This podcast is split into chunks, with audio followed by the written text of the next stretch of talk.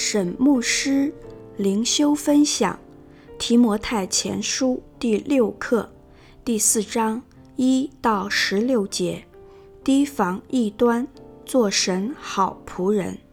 经文：圣灵明说，在后来的时候，必有人离弃真道，听从那引诱人的邪灵和鬼魔的道理。这是因为说谎之人的假冒，这等人的良心如同被热铁烙惯了一般。他们禁止嫁娶，又禁戒食物，就是神所造，叫那信而明白真道的人感谢着领受的。凡神所造的物都是好的，若感谢着领受，就没有一样可弃的。都因神的道和人的祈求成为圣洁了。你若将这些事提醒弟兄们，便是基督耶稣的好执事，在真道的话语和你向来所服从的善道上得了教育，只是要弃绝那世俗的言语和老妇荒谬的话，在敬虔上操练自己。操练身体益处还少，唯独敬虔，凡事都有益处，因有今生和来生的应许。这话是可信的，是十分可佩服的。我们劳苦努力，正是为此，因我们的指望在乎永生的神，他是万人的救主，更是信徒的救主。这些事。你要吩咐人，也要教导人，不可叫人小看你年轻，总要在言语、行为、爱心、信心、清洁上都做信徒的榜样。你要以宣读、劝勉、教导为念，只等到我来。你不要轻忽所得的恩赐，就是从前借着预言，在众长老按手的时候赐给你的。这些事你要殷勤去做，并要在此专心，使众人看出你的长进来。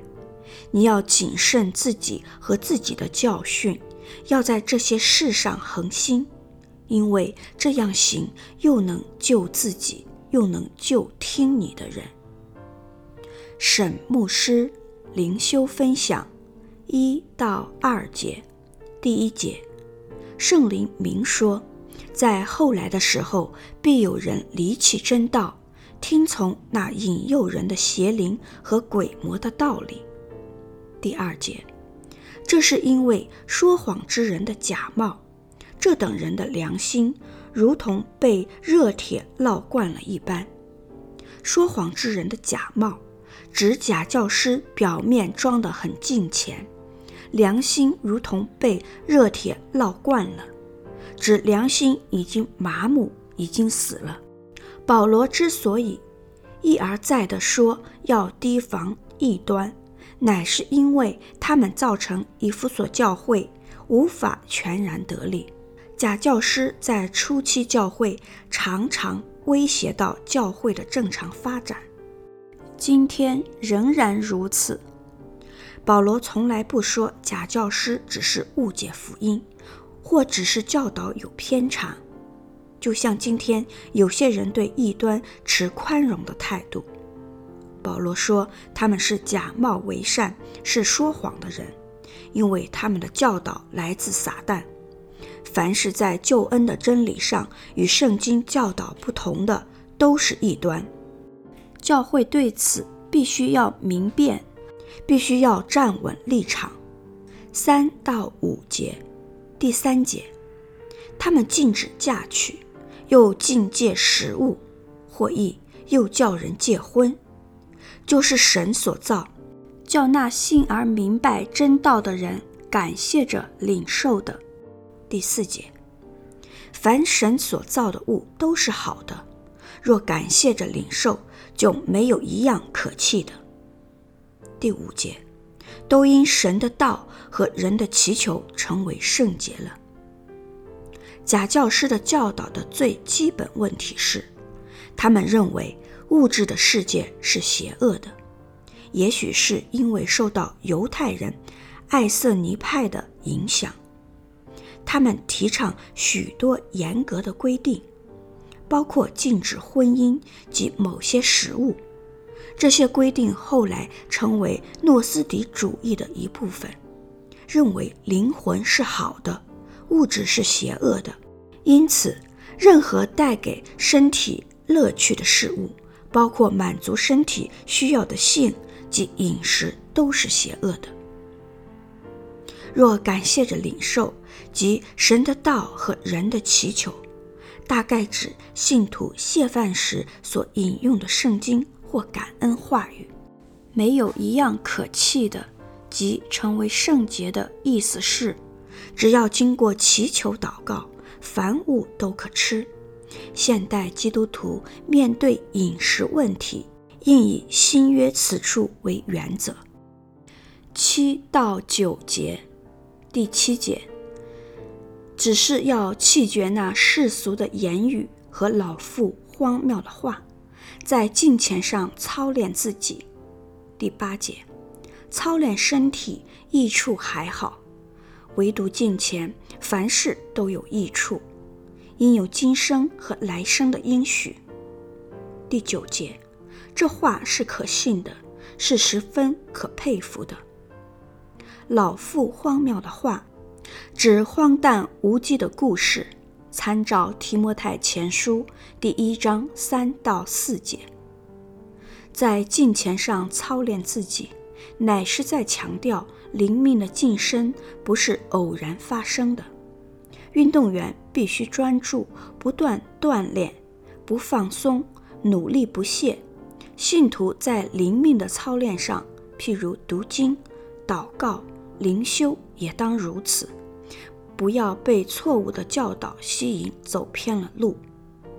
十二节，不可叫人小看你年轻，总要在言语、行为、爱心、信心、清洁上都做信徒的榜样。